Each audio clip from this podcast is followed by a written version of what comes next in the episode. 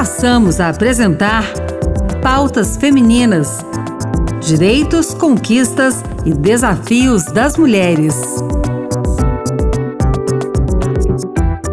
Olá, eu sou Ana Beatriz Santos e começa agora o Pautas Femininas.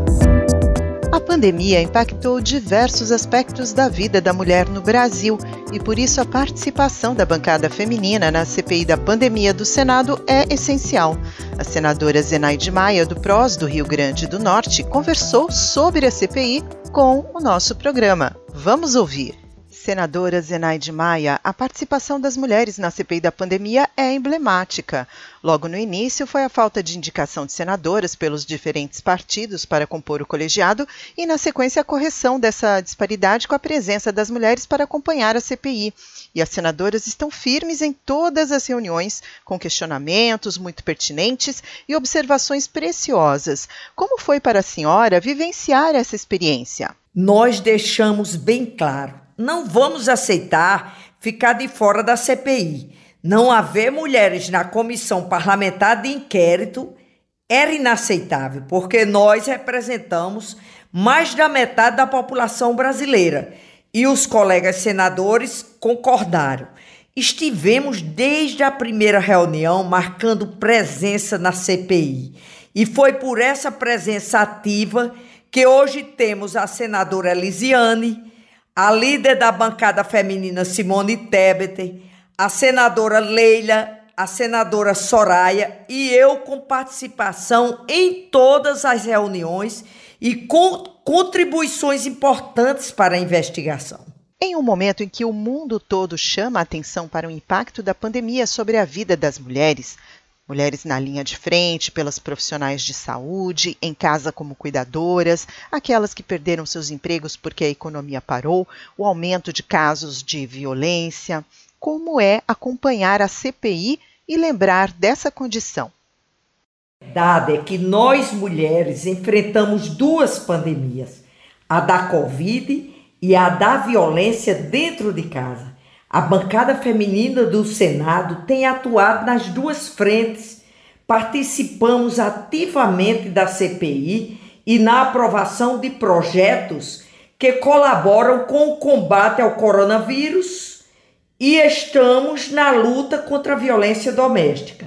Recentemente virou lei o projeto que aprovamos e que torna crime a violência psicológica contra as mulheres além de fortalecer a campanha Sinal Vermelho para a proteção das mulheres. Além destes projetos, aprovamos outras propostas para proteger a vida das mulheres. É muito importante que haja um engajamento maior da sociedade nesta luta. Quais foram as maiores dificuldades que as senadoras enfrentaram nessa CPI? No início, teve colega questionando a nossa presença, mas isso foi logo superado. Outras tentativas frustradas de calar nossa voz acontecem mais sutilmente, como por exemplo, calma, senadora, a senhora está nervosa, dando a entender que a mulher tem menos controle emocional que o homem.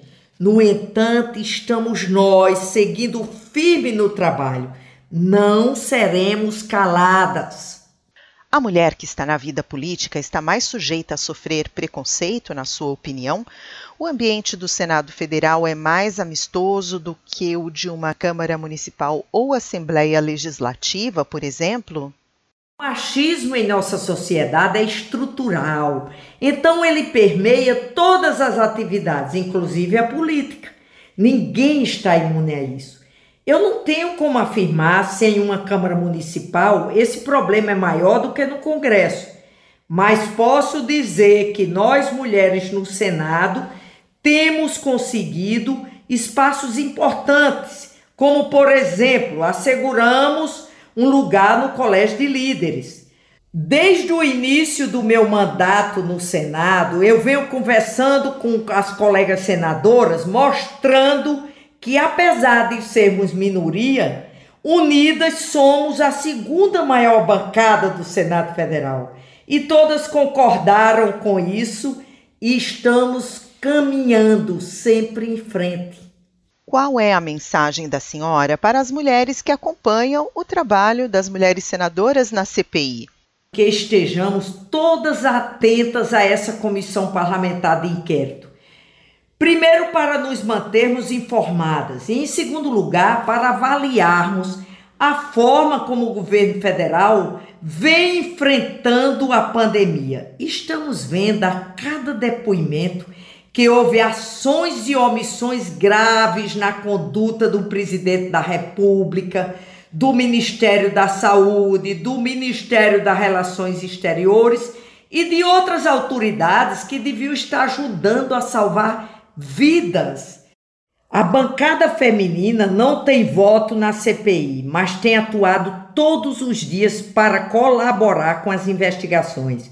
É preciso punir os responsáveis pelas mortes que poderiam ter sido evitadas se houvesse compromisso desse governo com a vida. E foi sancionada a lei que combate a violência política contra a mulher. A norma criminaliza a divulgação de conteúdo falso sobre candidatas e assegura a participação feminina em debates. Os detalhes com a repórter Raquel Teixeira. Toda ação que impedir ou restringir o exercício dos direitos políticos e de funções públicas da mulher será considerada violência política. A propaganda que deprecie a mulher e estimule a discriminação de gênero e a divulgação de mentiras sobre candidatas a cargos públicos são exemplos desse tipo de violência. A nova lei pretende prevenir e combater esse tipo de discriminação com pena de até um ano de prisão. E para casos de assédio, humilhação, perseguição ou ameaça que atrapalhem o desempenho feminino em campanha eleitoral, a punição será de até quatro anos de prisão. Para a senadora Daniela Ribeiro, do PP da Paraíba, as agressões políticas têm impacto sobre toda a sociedade a violência política contra a mulher pode ter um, um, impacto que vai além das mulheres que a sofrem diretamente, pois além de buscar alijar aquela que é alvo das agressões da política e diminuir o alcance de sua atuação, pode passar a mensagem de que a esfera pública não é lugar para as mulheres e que sofrerão sanções caso insistam em disputar cargos eletivos. Já Simone Tebet, do MDB de Mato Grosso do Sul, afirma que a discriminação contra as mulheres prejudica a democracia. No período eleitoral, nós estamos protegidas de calúnias, de difamação, de vídeos fraudulentos, onde expõe a nossa honra através de mentiras e inverdades. Isso é ruim para a democracia porque espanta as mulheres, as mulheres de bem que querem contribuir com a sua capacidade, com seu empenho, com seu amor ao país querem contribuir fazendo política. E Elisiane Gama, do Cidadania do Maranhão, destaca que a participação feminina na política ainda é muito pequena. Hoje é um momento muito importante para o Brasil. É intolerável esse tipo de violência. A nossa participação feminina ainda é muito pequena no, na política. O Brasil é um dos países do mundo que tem a menor participação da mulher na política. Isso se dá, dentre outros fatores, exatamente por esse nível de violência que todas nós acabamos realmente vivenciando. A lei sancionada também prevê que os debates promovidos por emissoras de televisão e rádio deverão respeitar a proporção de no mínimo 30% de candidatas participantes. Os partidos deverão adequar os estatutos no prazo de 120 dias. Pautas Femininas termina aqui. O programa de hoje teve produção e apresentação de Ana Beatriz Santos e trabalhos técnicos de Josevaldo Souza. O programa Pautas Femininas está disponível no site da Rádio Senado e também em um agregador de podcast. Participe do programa pelo WhatsApp com comentários, críticas, elogios e sugestões de assuntos relacionados às questões femininas que você gostaria de ver discutido aqui. Anote o nosso número 61 98611 9591. Repetindo, 61 98611 9591. Obrigada pela sintonia e até mais!